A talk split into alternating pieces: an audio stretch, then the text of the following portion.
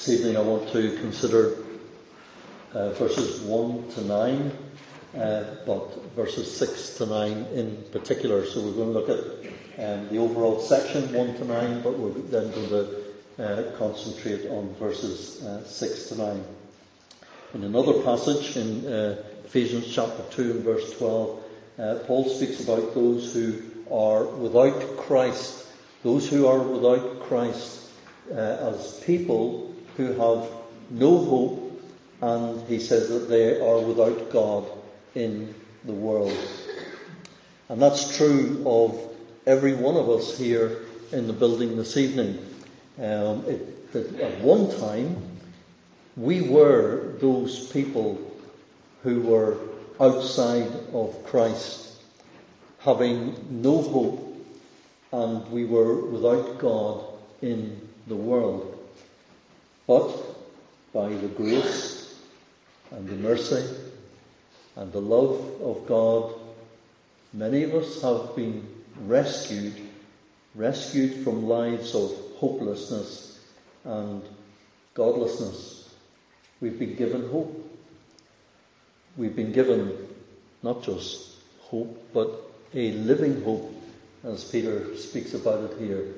Living hope in Christ. It's a living hope because we have a living Saviour, and our hope is all tied in with Him. And as people who have now received this hope, and we look out on a world uh, or those in our own homes who are people who are without hope, and as people who now have this hope, we ought to desire to share this hope in Christ with others. Family, friends, uh, the community around us. And when we speak about hope, we come to a very uh, appropriate letter uh, in the letter of Peter because Peter is uh, himself is very often referred to as the apostle of hope uh, because of the hope in Christ that he shares with these scattered uh, believers that he speaks about in verse uh, 1 Pontus, Galatia, Cappadocia, Asia, and Bithynia. Um, it's in the area that we know today as Turkey. At the very end of his letter, uh, chapter 5 and verse 13, uh, we learn that Peter is writing from Babylon. Now, it's not um, Babylon um, where the exiles were sent. Um, Babylon is sometimes used as a, a designation uh, to refer to Rome. This is the way the Apostle John uh, uh, does so in Revelation 17, verses 5 and 19. He's speaking about Babylon, but it's really um, a, a, designation, a way of talking about Rome. Uh, at the end of the letter, we learn that Peter um, is with uh, Silvanus, um, sometimes he re- he's referred to as Silas. Um, so Silvanus, uh, also known as Silas, uh, and also Mark are with Peter in Rome. And he's writing to these scattered uh, believers. Uh, and the, the, churches that he writes to are made up of a mixture of both Jews and Gentiles. There are elements within the letter uh, that make it obvious that he's writing to people who, who have some understanding um, uh, of the Old Testament, uh, and uh, uh, again to others who have no um, background uh, at all. Um, so there, it's both Jews and Gentiles. But one thing that they, they do have in common is that they are believers who have been suffering various degrees of persecution because of their faith in Christ. And so Peter is writing this letter to them to uh, encourage them, uh, to remind them of the hope that they have uh, in Christ. Uh, and in order to stimulate this hope, to strengthen their hope, um, he encourages them to keep on trusting and obeying. Trust and obey. Uh, and what he does here at the very start of his letter is he, he tells he's telling them to look up and he's telling them to look forward. look up, look forward, and live godly lives, live holy lives, and rejoice in all that God has already done for you and what He has promised to do for you as His chosen people. So now, whether somebody somebody is uh, somebody who is uh, without hope because they are not a believer, they're not a Christian, they are without hope because they, they, they don't have Christ and they are without God. Or someone who does have Christ and does have God and yet they have lost hope. The remedy for the two is the same. So you've got the unbeliever who is without hope, without Christ, without God. You've got the believer who does have Christ, who does have God, but because of uh, circumstances, because of some particular situation, they're feeling hopeless. The remedy for both of them is the same. And that is to point the unbeliever to Christ and to point the discouraged believer to Christ. Look up and look forward. And this is exactly what uh, Peter does at the beginning, uh, the opening of his letter. Uh, verses 1 to 5, he's doing this look up and look forward. Um, first of all, he's, he's telling them to look up. They're looking around uh, at their situation, and what they see is disheartening, it's discouraging. And so he begins, he's, he's saying, Look up. Look up where? To the source, to the source of our salvation. Chapter 1, verse 1. He reminds them, or verse 2, he reminds them that they are elect. Elect according to the foreknowledge of God the Father. They're elect. He's saying, You have been chosen. You have been chosen by God according to his foreknowledge. God has chosen them. He has foreknown them. And that word can mean foreloved. He has foreknown them from all eternity. You're discouraged now and you're disheartened, but look up to the one who has chosen you. You. And he chose you from all eternity and foreknowledge. God has set his love upon you when he chose you. Look up. Look up from all your difficulties. Look up from your sense of hopelessness. Look up from your despair to the one who is the source of our salvation. Look up to the God who has chosen a people for himself. Indeed, he has chosen you according to his foreknowledge, according to his love for you. Chosen you, but that's not all. He has made you holy. Again, verse 2 made you holy through sanctification of the Spirit. Through sanctification of the Spirit. Made holy. He has made you fit to be part of God's family, to be part of God's kingdom. You haven't worked it out for yourself. You haven't earned it. He has made you fit. He has made you holy by the work of His Spirit. So He has chosen you, He has made you fit, He has made you holy. How? By cleansing. Again, verse 2. Through sanctification of the Spirit unto obedience and sprinkling of the blood of Jesus Christ. The sprinkle, sprinkling of the blood of Jesus Christ. He's washed you. He's washed you. He has made you clean. Our sins, as we were thinking about this morning, our sins have been dealt with. They have been paid for.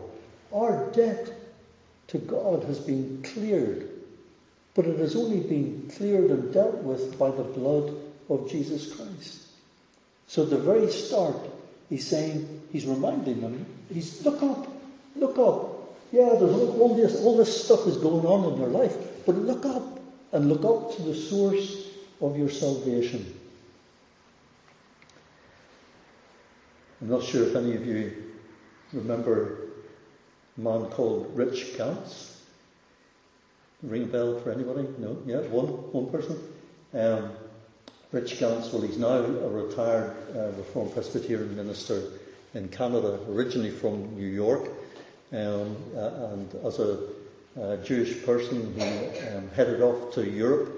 And uh, somewhere on his travels, he ended up meeting the Schaeffers and uh, um, or at least uh, associates of the Schaeffers and he was he heard the gospel, and he was converted. And Rich Ganz was a psychiatrist. So he goes back to New York um, now as a believer, and um, he starts to try and do his job as a Christian. Sorry, I should have said um, I, um, I met him, or lots of people met him, because um, he came to Trinity. He was a great friend of Ted Donnelly's, and Ted had him over a couple of times, and he, he did a couple of things for ministers, and uh, um, so he was over um, at least two, two times uh, in Trinity. Uh, but anyway, he, he, he, starts to do his work as a believer in uh, the psychiatric ward. And he started to tell people about Jesus. And people were converted and their lives started to get sorted out. And the mess that was going on in their head, a lot to do with what was going on in their lives, began to be made clear and to get sorted. And they were leaving the hospital. And you'd think that the hospital would be delighted that these patients were being uh, restored, uh, fixed, um, but they weren't too happy because of how it was happening. I don't know the outcome of the story, whether he got fired or um, politely asked to leave, but um, he ends up uh, or ended up uh, moving to Canada and becoming uh, a minister over there. And I think that's um, I think that's where Andrew Quigley uh, might be um, now is in his congregation. Uh, but the thing that struck me when Rich Ganz was over, because eh, he was talking about the whole psychiatric background, and um, he said that he started. He, he, would read the Psalms and read the Psalms with his psychiatrist hat on, and then with his pastor hat on, and he uh, those Psalms where the psalmist is crying out to God, God, what are you doing? What what is this mess in my life? Why are things happening the way that they're happening?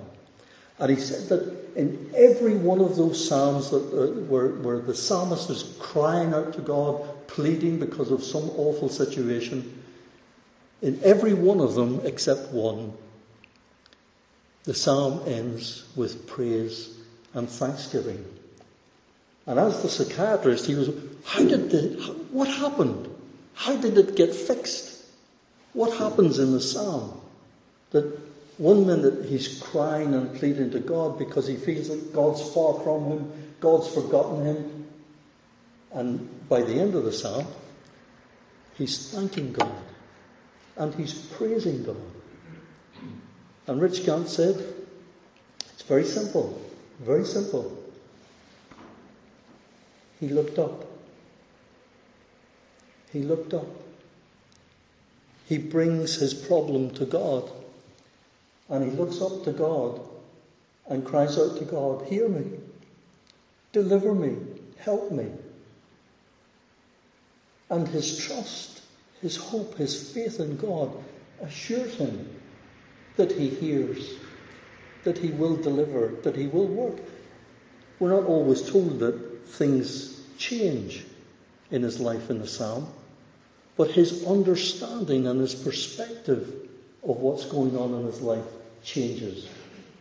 His heart changes and his look changes. He's now looking to God, depending and trusting in Him. And that's where Rich Ganz says that's what happens. That simply looking up. And that's exactly what Peter's doing here. These people who are in trouble look all over the place and you'll, you'll just, you're just finding more problems. Peter says, David says, the psalmist say, look up, look up, get this perspective, get the perspective from our God who upholds us and sustains us. Psalm 88 is the one psalm where the psalm doesn't resolve. He's crying at the start, and it seemed to, le- to be left hanging there at the end. Psalm 44 might be another possibility, but definitely with Psalm 88. But in all the rest, in all the rest, this is the solution, and this is what Peter encourages them to do. Look up verses 1 to 2. Then he goes on and he encourages them in verses 3 to 5 to look forward. Look forward. Look forward to the guarantee, the guarantee of our salvation. And he tells us our salvation is guaranteed by the resurrection of Jesus Christ. Verse 3 Blessed be the God and Father of our Lord Jesus Christ, which according to his abundant mercy hath begotten us again unto a lively hope by the resurrection of Jesus Christ from the dead. God has given us new birth, new birth into a living hope through the resurrection of his Son from the dead. We have a sure hope. We have a living hope because it's in a resurrected, living Saviour. So the guarantee of our salvation comes by the resurrection of Jesus Christ.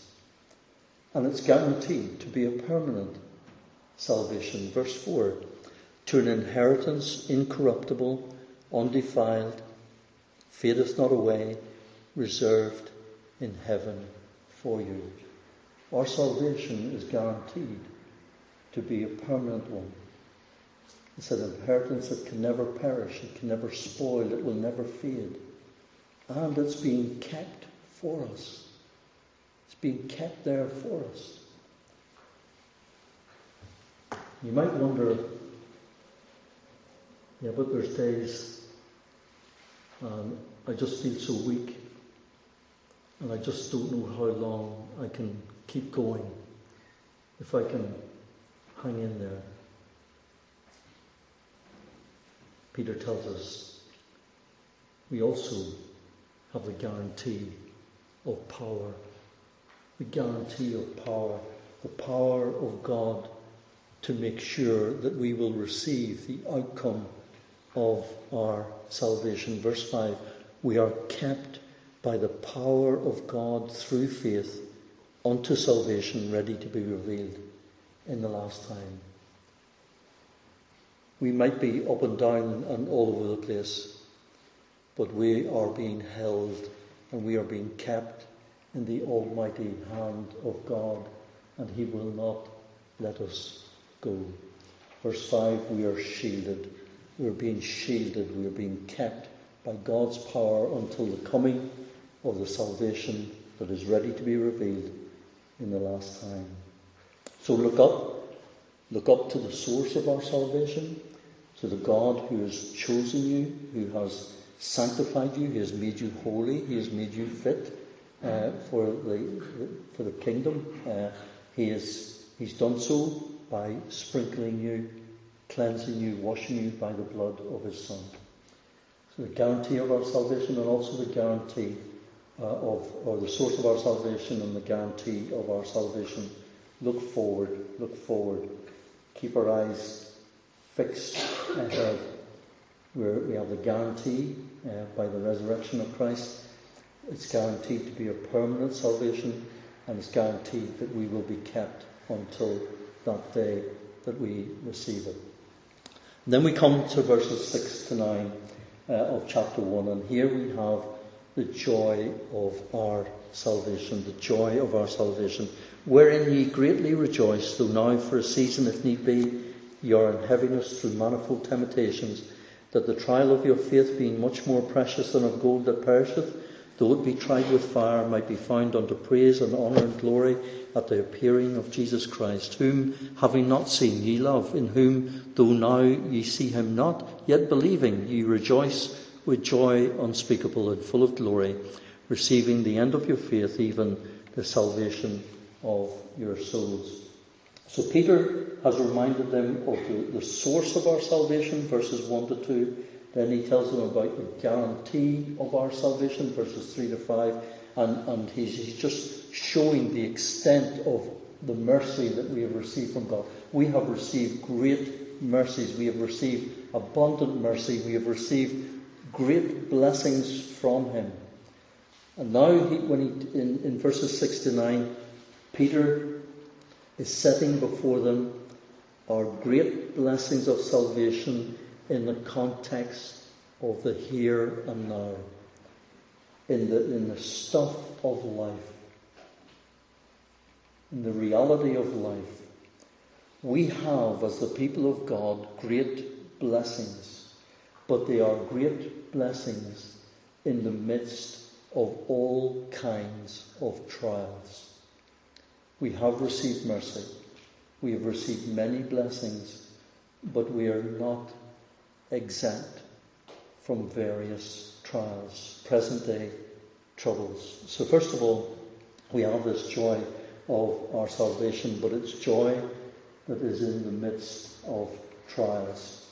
Hope is one of the major themes of Peter's letter, um, but another major theme uh, for Peter is uh, the one of trials. Hope, but there's also the trials. It's interesting what Peter does here. Be- before he comes on to consider uh, the difficulties of life, the trials that we encounter, just look at how he sets up the stage and, and the, the, perspective in which he, he, he, wants us to think about our trials. Verse 6, uh, and Sorry, I jumped the, jumped the letter. Verse 6 Wherein ye greatly rejoice.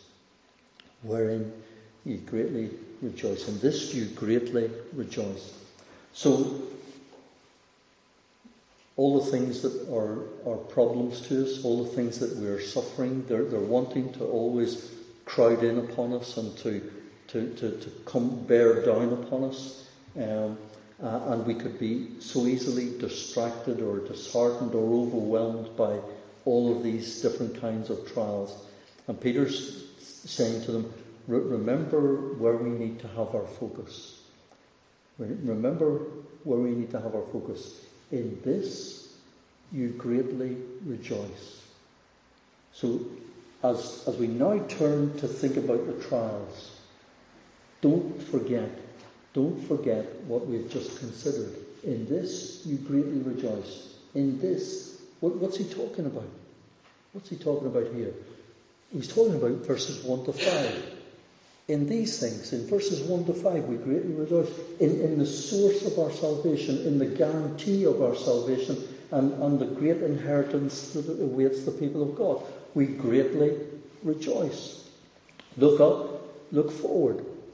And we need to to, to, to get, to re- get a really good grip, a really good hold of verses 1 to 5 as we then move to consider what's going on in our life.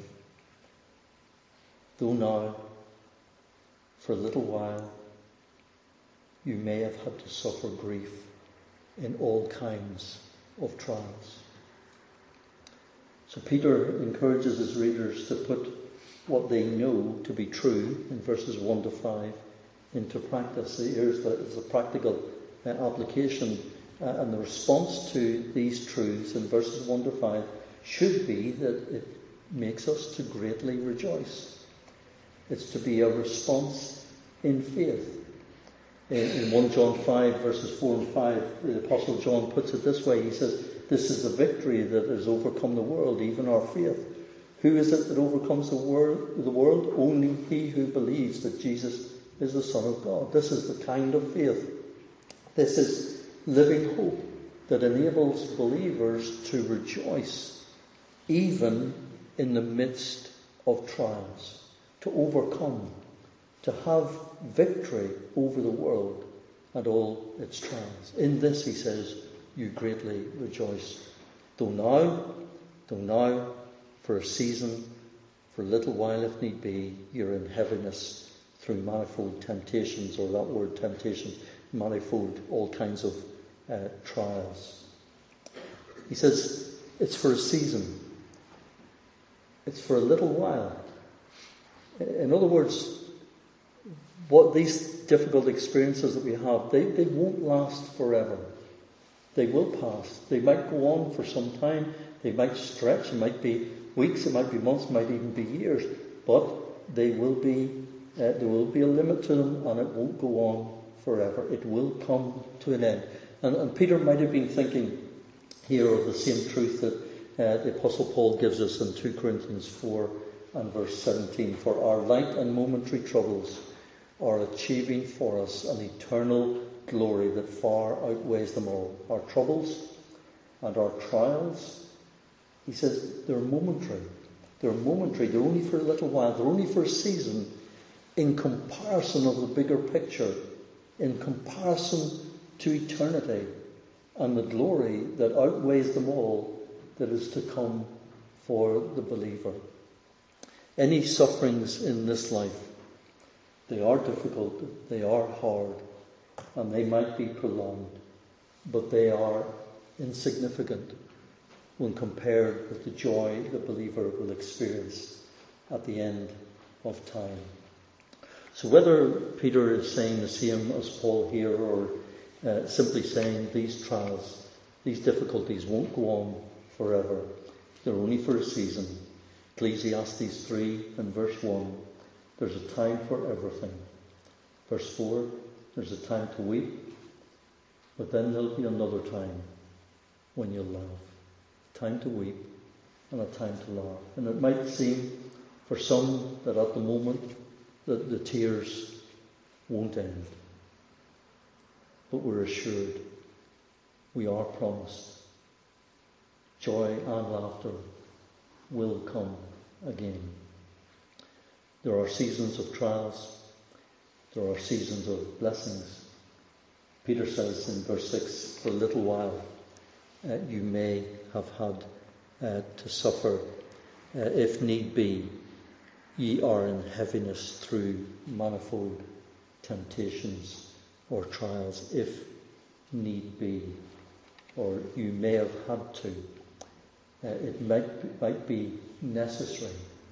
Saying if these trials be needed or if they be necessary, well, the only one who determines if we are that if we need a trial, if a trial is necessary, if a difficulty is needed or necessary, is God. God determines our trials and the length of our trials, and He has a good and loving purpose in them all. They're according to His will. Uh, 1 Peter 4, verse 19, Peter goes on later to say, So then, those who suffer according to God's will should commit themselves to their faithful Creator and continue to do good. Look what he said there.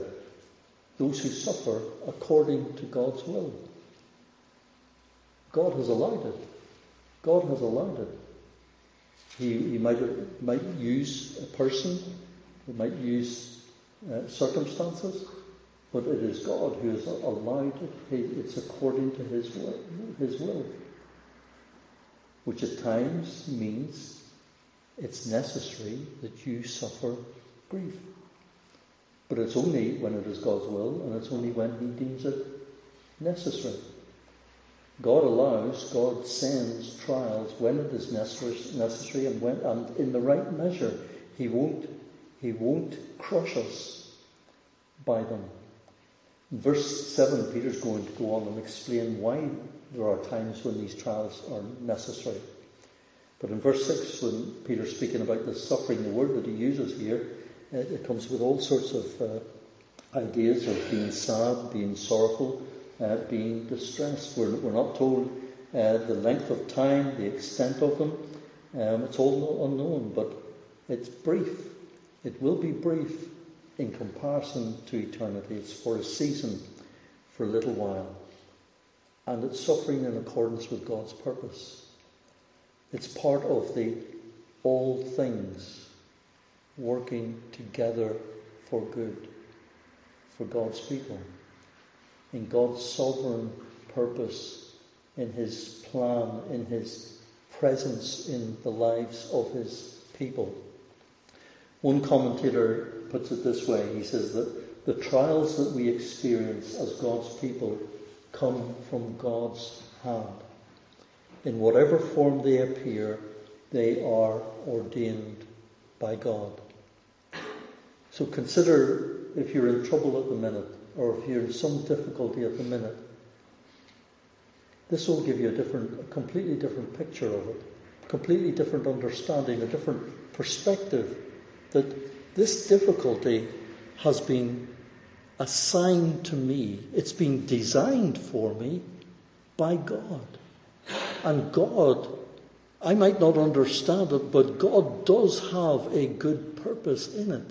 I can't see it, I can't understand it at the moment, but I am assured by a God who doesn't lie that this is what He is doing. And this ought to give us a completely different view and perspective of our trials and sorrows. A bit like the, the psalmist. Look up, look up. Oh, woe is me. Everything's going wrong. Everything's falling apart. God, what are you doing? And as he looks to God and contemplates the God that he's crying out to and God's sovereignty and God's power and God's love for him, God's care of him, and how many times he's delivered him, how he's forgiven him, by the end of the psalm you're assured, whatever you're doing, God, you're doing it for my good and for your glory. Praise God. Thank you, God. Completely different perspective of the situation. Paul in prison, writing to the Philippians, rejoice. Again, I say, rejoice. Paul didn't know what another day would bring, whether he'd still be alive the next day. And he's writing to people who are on the outside, and he's telling them to rejoice. Again, I say rejoice. Well, how could he do that? It's because he had this perspective. He had joy even in the midst of trials because he trusted in the goodness and in the sovereignty of God. God working for Paul's good, but also for the good of others. Uh, Paul writes to the Philippians and he said, This has even worked out to a furtherance of the gospel. There he is in the very heart of Rome, and he's even getting the gospel into the household of Rome. James, uh, James chapter 1 and verse 2. Here's a hard one. Consider it pure joy, my brothers, when you face trials of many kinds. Consider it pure joy.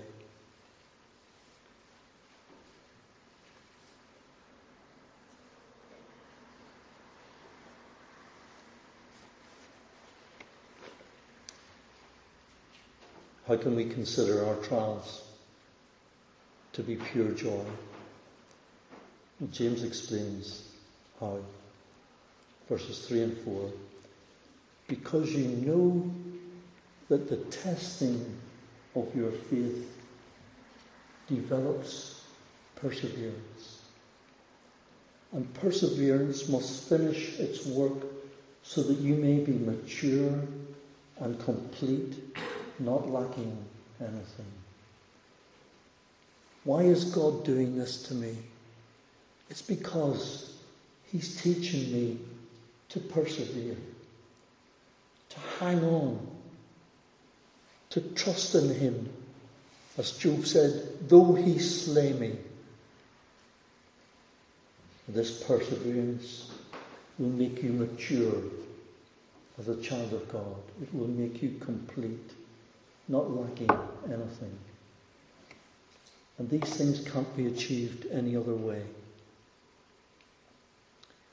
Which concurs exactly with what Peter's saying here in verse 7 that the trial of your faith, being much more precious than of gold that perisheth, though it be tried with fire, might be found unto praise and honour and glory at the appearing of Jesus Christ.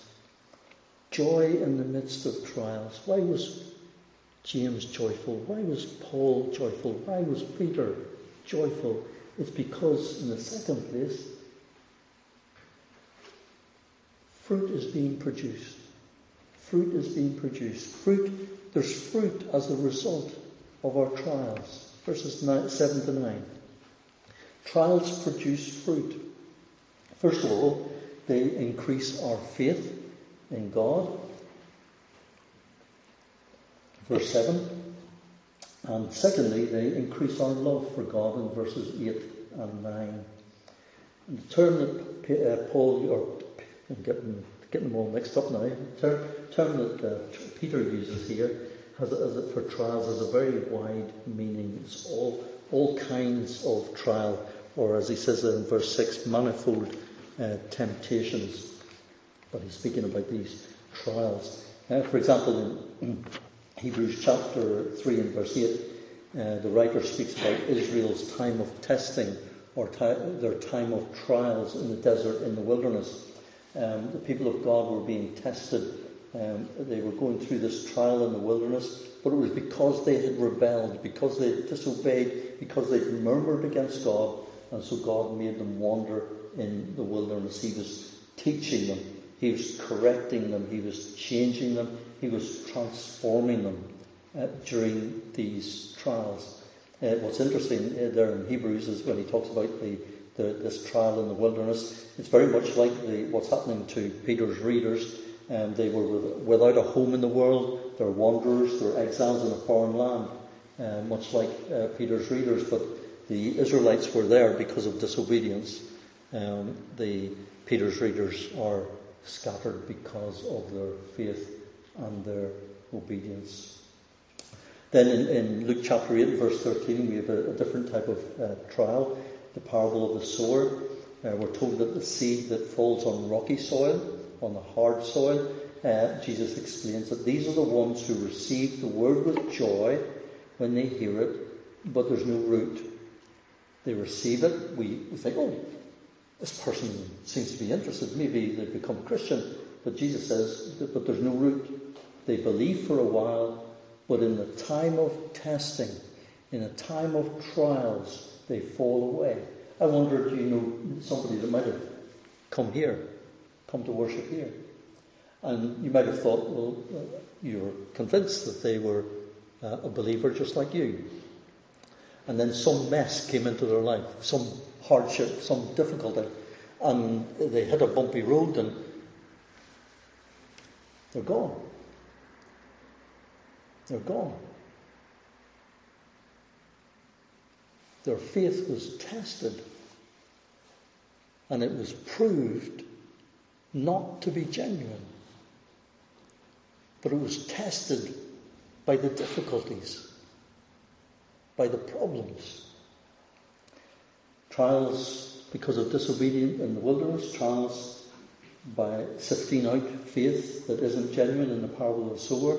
Galatians chapter 4 verse 14, Paul talks about it, uh, uses it uh, another term for trials. He says that even though my illness was a trial to you, Galatians, uh, you did not treat me with contempt or scorn, and instead you welcomed me.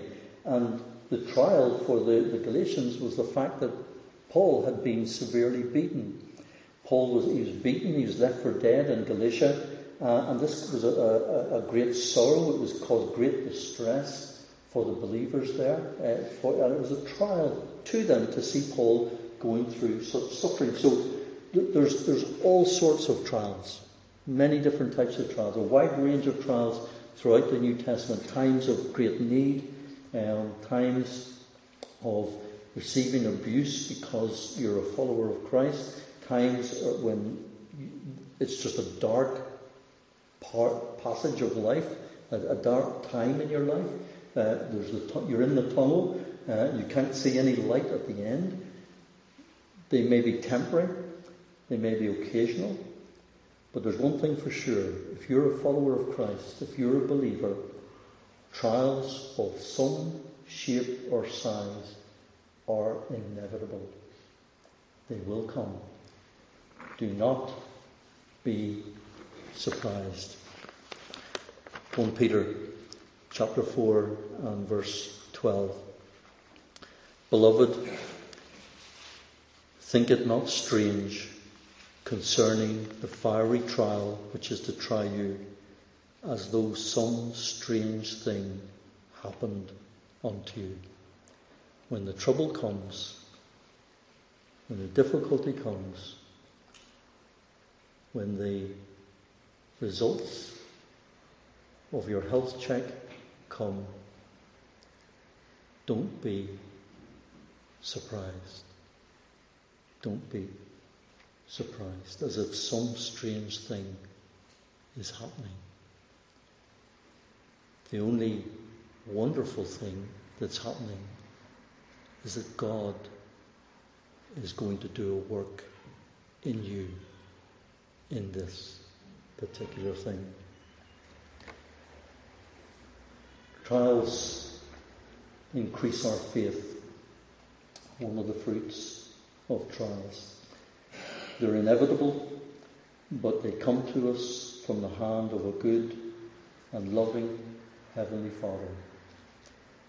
And they increase our faith. They prove that our faith is genuine. That parable of the sower, Luke chapter 8, they show up those, when the difficulties come, they show up those who aren't genuine believers. They're superficial Christians. And they quickly disappear. They, they fall away. You, you, you, don't see them again. Trials come for testing. Uh, as Peter talks about here, like putting gold into the fire. And it's through, through the trials, the dross, the impurities of this world are removed from us as we are made more and more in the likeness of Jesus. And He's making us ready for heaven. And here's something to really encourage us. How many people here have never had a bad experience? How many have had no problems? How many have had no sicknesses? How many have had no losses to deal with? They're all trials. They're all trials. And you know the wonderful thing is, you're still here. You're still here. Your faith has been tested. It has been pushed to the limit. It's been sifted. It's been put into the fire. And you're still here. Because your faith is genuine. It's been proved.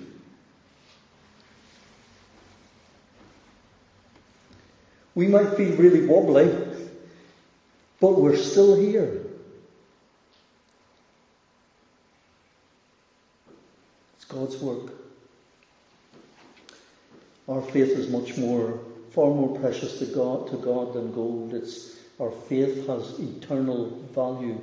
And so we ought to be encouraged. We ought to consider it all joy, just as James says, when God is doing such a work in us when these trials sift us, when they purify our faith because they're, they're molding us and they're shaping us into the likeness of Jesus Christ. James chapter 1 verse 3. The testing of your faith develops perseverance so that you may be mature and complete, not lacking anything. And there's fruit there's fruit from these trials. Fruit, or there's, there's a result from this testing. Verse 7 that they may uh, result. The trial of your faith being much more precious than of gold that perishes, though it be tried with fire, might be found unto praise and honour and glory at the appearing of Jesus Christ. The believer is going to share in the heavenly glory and in the honour when at the end of our earthly life we enter into the presence of Jesus Christ. And here's the, the perspective, the understanding that we ought to have of our trials. Peter says, when, when, when this work is done in us, it's going to result in praise, in glory and honour when Jesus Christ is revealed. At the end of the letter, chapter 5, verse 14, he says, When the chief shepherd appears, you will receive the crown of glory that will never fade away. Our tested faith, it doesn't earn us glory. It doesn't earn us glory. We receive glory as we share in Christ's glory. Any praise, glory, and honour uh, ultimately belongs to God's praise, to His glory, and to His honour. So the fruit of our trials, there's the increase of our faith in God to prove that it's genuine, with the end result, praise, glory, and honour. Another fruit of our trials, verses 8 and 9 whom having not seen ye love, in whom though now ye see him not yet believing, ye rejoice with joy unspeakable and full of glory, receiving the end of your faith, even the salvation of your souls. Another fruit of our trials is the increase of our love for God. Peter had the great privilege, as uh, many others, the other apostles and disciples, they had the great privilege to see the Lord, whereas the people that Peter's writing to, they hadn't. They'd never seen Jesus. They hadn't seen him. Yet, because of the gospel, because of the message of the gospel, they had come to love Jesus. They had come to believe in him. And indeed, Jesus called such people blessed. As he says to, said to Thomas in John 20, verse 29, Blessed are those who have not seen and yet have believed. They love Jesus, they trust him, even though they are unable to see him in this earthly life. The Apostle Paul put it this way 2 Corinthians 4 and verse 18 We fix our eyes not on what is seen, but on what is unseen. We can't see Jesus. But that's where our eyes are to be fixed. Our eyes are to be fixed on Him we, we, we fix our eyes not on what is seen, but on what is unseen. 2 Corinthians 5 verse 7 he goes on, we live, we live by faith, not by sight. So whatever your situation is this evening, and you look and you say, oh, oh the mess, the mess, all, all these bills and all these things to be sorted out, and, and this stuff I have to do with the hospital, and uh, it just goes on and on and on. It's, it's what we see, what we see. We're living by what we see. We're not called to live by what we see.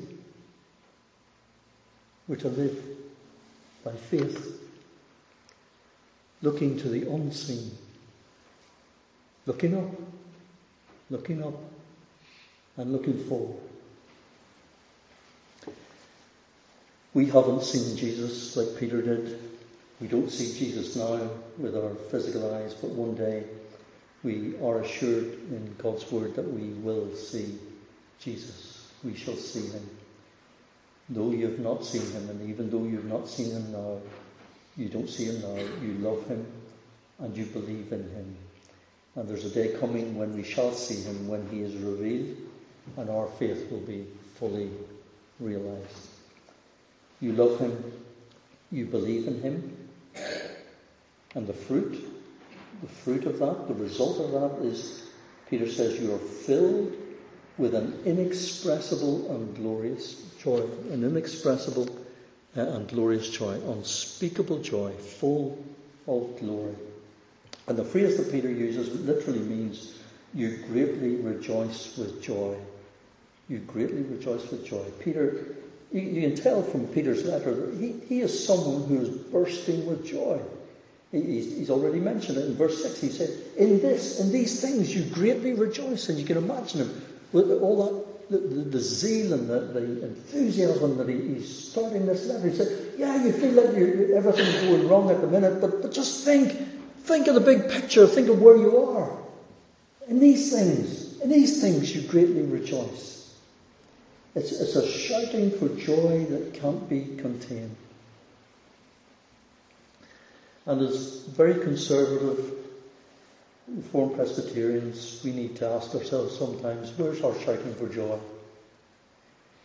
Where's our shouting for joy? Because of our love for Him, because of our faith in Him. Well, it might be because Peter says it's inexpressible. We, can't, we can't express it. It's the only place where this word is used in the, in the New Testament. It's, it's a joy that is, you just, you just can't put words to it. It can't be expressed in human terms. It's impossible to convey the depth of this joy.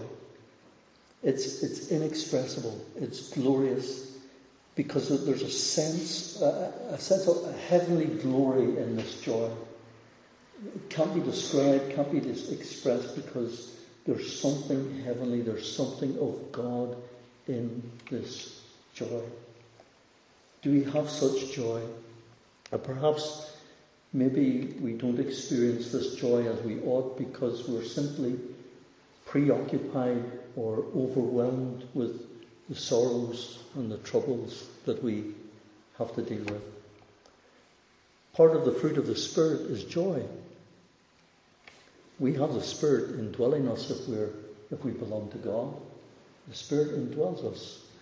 And He's working this fruit, the fruit of the Spirit in us. And we ought to ask God to increase this particular aspect of the fruit of the Spirit in us. So that in our trials, we, we can be just like Peter, just like Paul, just like James, and, all, and many others who are able to rejoice. And again I say, rejoice, even in our trials to be bursting, as James says, with this pure joy. Verse 9 receiving the end of your faith, even the salvation of your souls. Believers already enjoy many of the blessings of salvation. We have received peace with God, we have fellowship with God, but we're not in full possession of our salvation. That will be when Christ returns. Peter has already mentioned it back in verse 5, ready to be revealed in the last time. We can rejoice because we are receiving the goal of our faith, that is the salvation of our souls. And when Christ returns, we will receive the coming of the salvation ready to be revealed in that last time. Salvation is already ours if we've trusted in Christ. We have loved Him. We believe in Him. But one day we are going to come into full possession of our salvation. That is when we are with Him in eternity. So, whatever is going on in your life tonight, remember look up. Look up. And keep looking up. Because that's the only answer. It's the only way forward. Look up to the source of our salvation. Remind yourself who God is, but also who you are, what you mean to God. Chosen according to foreknowledge, made holy, sanctified by the Spirit, washed by the blood of Jesus. And look forward don't keep, if you keep looking back, you're going to trip. Keep looking forward. Look at the goal. Look at the end. The guarantee of our salvation. And it's guaranteed not by anything we do, it's guaranteed through the resurrection of Christ. And it's guaranteed to be a, guaranteed to be a permanent inheritance. And it's guaranteed that it's kept for us, but not only that, it's guaranteed that we are guarded, we are being kept by God's power until the end. And remember that we are to be a joyful people, a people filled with joy. There is joy in our salvation, but our joy comes in the midst of trials. But our trials are producing fruit. The result of our trials, an increase in our faith, when it is tested and proved genuine, it will result in praise, glory, and honour. the fruit of the increase of our love for God. Though we don't see Him, we love Him, we believe in Him. And the result, we're told, is that we will be filled with inexpressible and glorious joy as we look forward and anticipate, excuse me, the glory, goal of our faith, the salvation of our souls.